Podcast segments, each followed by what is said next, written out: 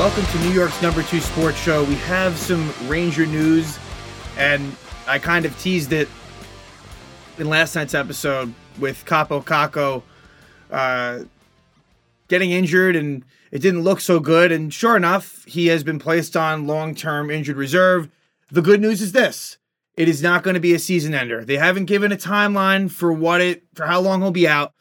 I'm guessing broad range one to three months, just a guess, maybe two to four, but I'll say maybe about one to three. I, I think you won't see him in for the rest of 2023. I think the earliest that you'll see him is sometime in January, more likely maybe February or March. Um, would would be I think a fair guess. So, you know, again, feel bad for Kakko. It's been, you know, there was a lot of promise. I, I think going into this season, he had a good training camp, he had a good preseason you know, he was on a line that you would have thought would have produced, you know, with Kreider and Zibanejad, but it just didn't quite work out. And, you know, so he hasn't really produced much of much offensively. Has two goals, one assist uh, in 20 games. So it's been a rough year for Kakko. Uh, rough season, you know, it, it, even though the Rangers have had a lot of success. So hoping that he, you know, recovers from this and again, uh, like I said in the last episode, that this can be a you know a, a fresh beginning. You know, put this all in the past, get healthy, turn the page, and you know, will with the with the way the Rangers are playing, still be in position to be a big contributor um, when it really counts. And it seems like this will be a season where you know don't want to get ahead of ourselves, but the Rangers will, at the worst, be in the playoff race. So Kakko on long term IR. Um, also, Filip Chytil, he had been just on regular IR.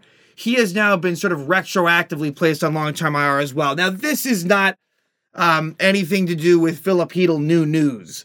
Uh, he continues to skate on his own. They're bringing him along slowly. There's been no setback. He's progressing.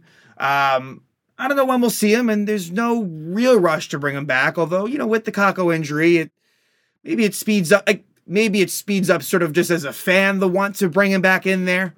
But if I'm the Rangers again, you know, they should be very delicate with this. So Chytil um transactionally is placed on long-term IR.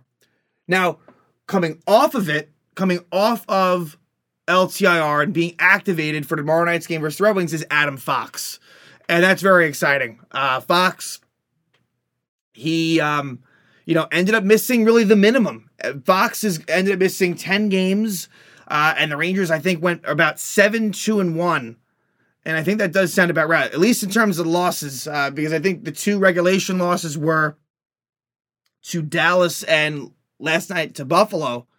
And the one shootout loss was to Minnesota. So they really did a very nice job without him. Uh, and so now what that means Connor Mackey never got in, but now Connor Mackey gets sent down to Hartford. And so, you know, he is out of the mix, certainly for now.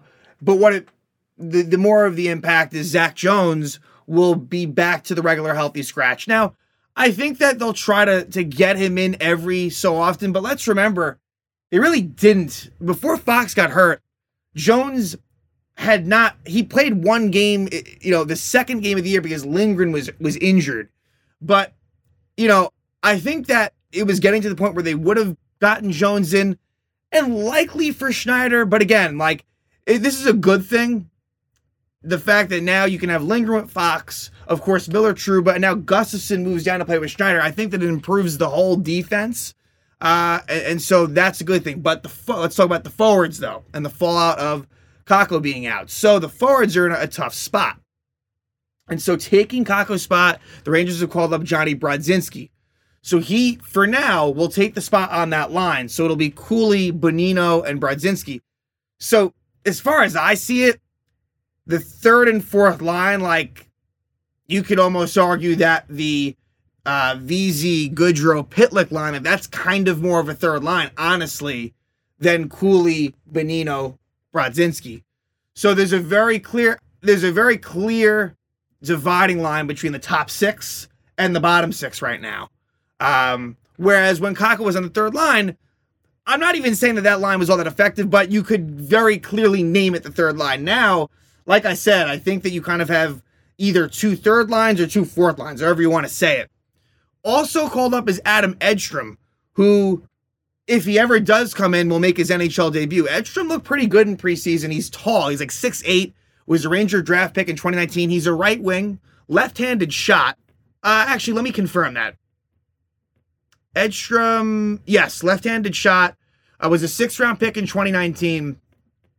Has you know this is his really first full season with the Hartford Wolfpack. Was that was with them a little bit last season, but now has been pretty good. He's got seven goals in 18 games. He's a plus six. Like we'll see though. So right now, whole Edstrom and Jones will be the healthy scratches, uh, and that's if like Edstrom kind of plays like a Connor Mackey role right now. But I do think that his path to the lineup is maybe a little bit easier, just because like again, like it's not as if Jonny Brodzinski, for example, is like a definite staple to be in the lineup, but from a pecking order standpoint, he will get that first crack. And it's funny, Brodzinski offensively is great at the AHL. I think he has the most like he's like been like one of the top players in all of the AHL. So he's one of those classic like quadruple like to use a baseball term like quadruple A where excels at the in the minors but then comes to the NHL, you know, the NHL level, the top level, and, and has had a tough time sticking. So,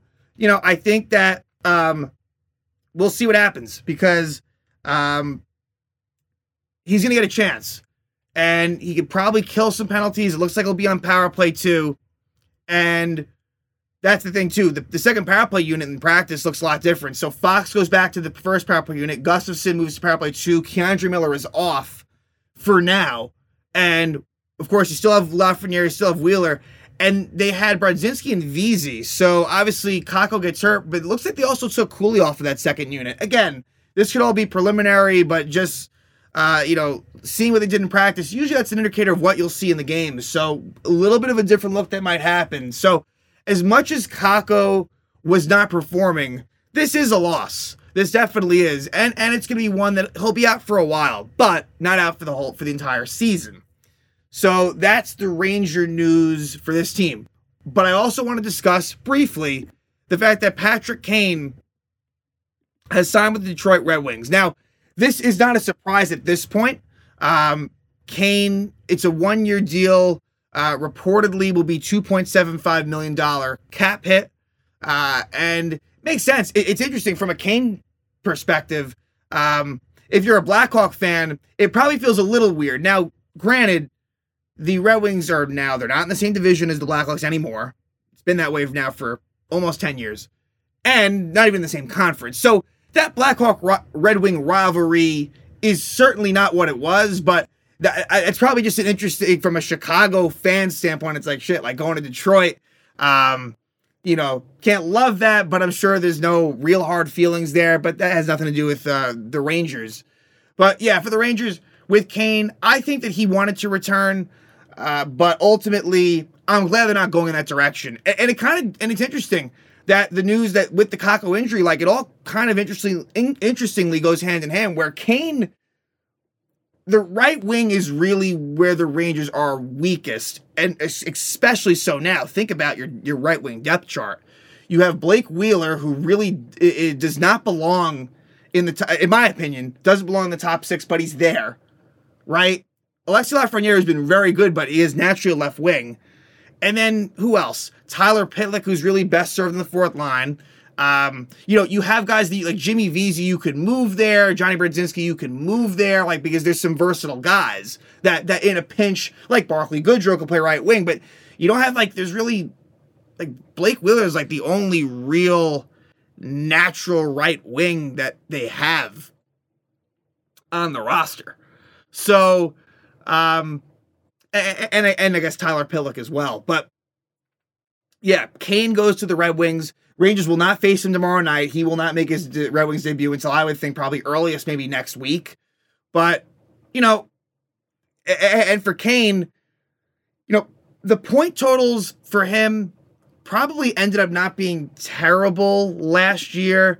And the one game that really, in a positive way, that stood out for Kane was game two against the Devils, where he really, I think it might have been a three point night. He had that really nice goal um, against Vitek Vanecek.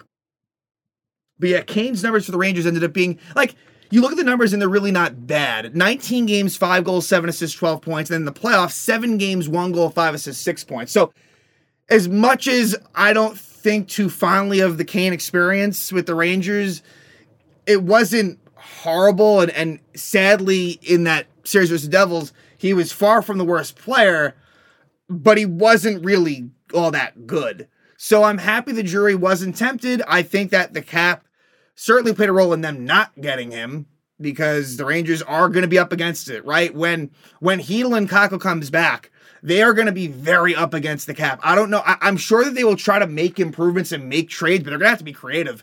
And I do think that it's going to limit them from making an, a, you know a lot of trades. Now, look, there's 50% retention. I'm sure like there'll be a lot of 50% retention type stuff. A guy that I think could return, which I'm indifferent on, but but this guy I, I like a little bit more than Kane is, is Tarasenko.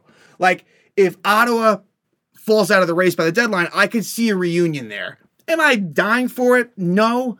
But that one to me is a better fit than Kane. I, I just, I, I don't, I, I don't think that that would prove beneficial for this Ranger team. With the way they're playing, I, I don't think bringing him in here is what they need. I think that they should consider, I don't know, like a couple years ago, they, they kind of went to Frank Vatrano, who's really broken out with the Ducks this year. But, you know, Vatrano and Copp and like sort of lesser names, but guys that like fit key roles, like going about it maybe that way.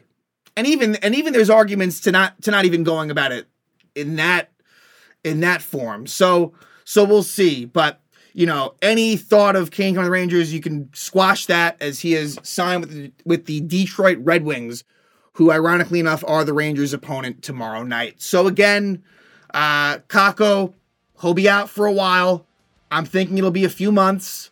Uh, and luckily, they have determined this is not a season ending injury, which I feared was possible. So, all in all, not terrible news. And excited for the return of Adam Fox tomorrow night. Filip Chytil goes from IR to LTIR. Uh, again, just, um, you know, really for cap related reasons to give them some more room. Uh, yeah, so the Rangers, it's been a next man up me- mentality, and that continues. So we'll see what happens and, and wish Kaapo Kakko well in his recovery.